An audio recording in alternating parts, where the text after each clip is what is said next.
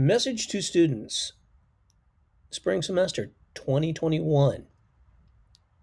Finishing up the first week of the semester, and I need to give you all heads up. I have one, two, three, four, five points to make, and I'll try and get to the point. I will send each and every one of you a link to a digital copy of what I'm about to say in case I talk too fast or do not pronounce things in a way you can understand. Number one, I have to turn in attendance this week. Now, if you read the syllabus carefully, it is defined as the student turning in at least two assignments in the first week. My assignments are easy and they don't take long, but you have to turn in the assignments to show you are engaged. This documents that you're you're not just how you were in class. It's how we define being in a class. The college says that's due by five o'clock, January 22nd. I can probably wait until Monday because I have that kind of weight to throw around. I'm what they call a silverback. Yeah. But I got to turn in attendance, so you got to turn in an assignment or you will be dropped from the class. Get on that. Number two, make sure you access the rubric and the comments on the work you see. I'm grading work early this week because I want people to have a chance to fix things and resubmit. The assignments are due Thursday and Friday, but often the Dropbox stays open a little longer. That doesn't mean you have, it means get it in. If you're in the process, you're whatever, it gives you a little bit of wiggle room, but stay out of the wiggle room. Consider the due dates to be when things are due but if you got it done, turn it in. In college writing classes, it's never really done. It's just do. You should start when something's assigned. You start by thinking first and blah, blah, blah. Turn it in. I do rubrics, which explain how grades are assi- assigned and what you missed out points on. Learn to access them, read those, so that you get all the points next time. If it's not the due date, you can resubmit for full credit. Also, I often give comments, not every time. I will add a link, whatever. But look, learn how to find that information, and you need to. You might need to access that through the original Dropbox. I am not sure that Canvas allows you to see all of the rich feedback I give you if you just go to the gradebook to check your grades. I could be wrong. I'm not sure. It's a different experience from the student perspective, no matter how we look at it. Number three, file names are important. Most of the people who are not getting 100% on this first assignment are not paying attention to the file name protocol, which is what you want to be called, period, short abbreviated name for the assignment, period, the date with periods. There should be no punctuation in your file name other than periods. With legacy software, any punctuation, a bracket, a comma, parentheses, that will mess things up. Some new, newer, more responsive software will not have a problem with that, but get in the habit. The only thing you put in file names are periods as far as punctuation, and get in the habit of putting your name at the beginning of every file name because whatever you're doing, whatever you're turning in, the people want to be able to sort by who you are. It gives you credit. Now, once you get a job in the real world, businesses and organizations that deal in documents demand following company file name protocols. It's not hard and it makes life easier for everyone.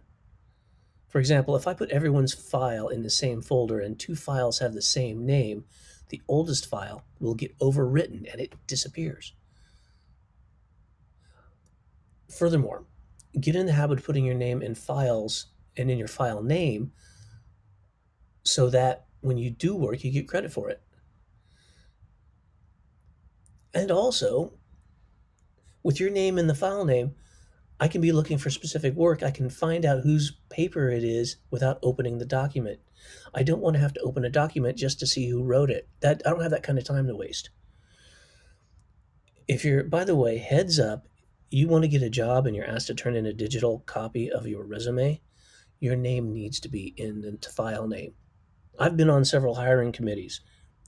It people who it, it makes a huge difference putting your name in your file name, it's public recognition, PR, it's professional, it's super useful. And not putting your name in a file name is something boomers do. You guys are supposed to be tech savvy, okay?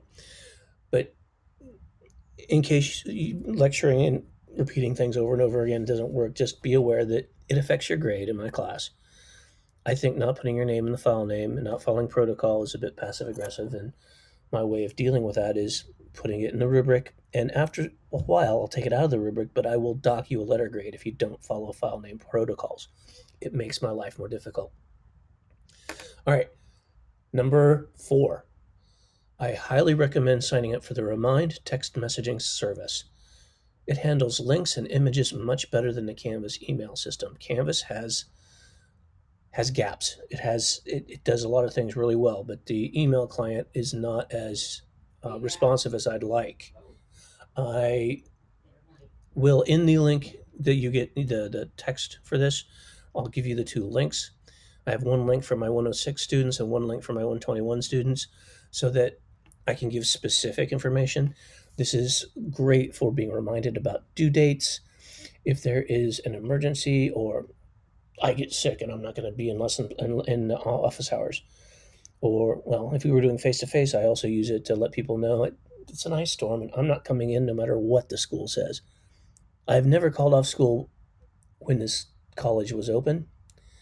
However, I typically call classes well before the college gets around to it because I look at the ice and think there's no way in hell I'm going to have my students risk their lives just be, uh, yeah, I'm a little bit quicker on that kind of stuff. So it's it's it's much quicker. There's data you can get that you can't get through the email. It's convenient. It's not required. And all the content that you get through there is also available in Canvas, but it's just so much easier to access and more user friendly through the Remind text messaging system. And it's private. I don't know your emails, I don't know your phone numbers, but it's useful. The last thing I want to mention, and this is a big one no time travel is required for this class. People are emailing me freaked out because they see that something that's not showing up in the modules is saying it was due back in 2020. You do not have to get a time machine and go back to 2020. It's not in the modules because it's not in my class. All right. I want students to access homework through the modules or the home page. I, however, I know you can find things other ways. You can go to the calendar, you can go to the gradebook. That's useful for some things, but don't rely on it. Go to my class through the modules. And the reason you do that is because that's where the instructional material is. Sometimes I tell people, I set a rule, you have to go through all the, the module in order to access grades or homework assignments because what I discovered last semester is I had students doing homework without reading the instructions.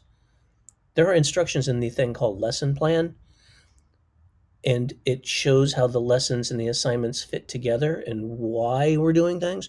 And that's really important to doing them well.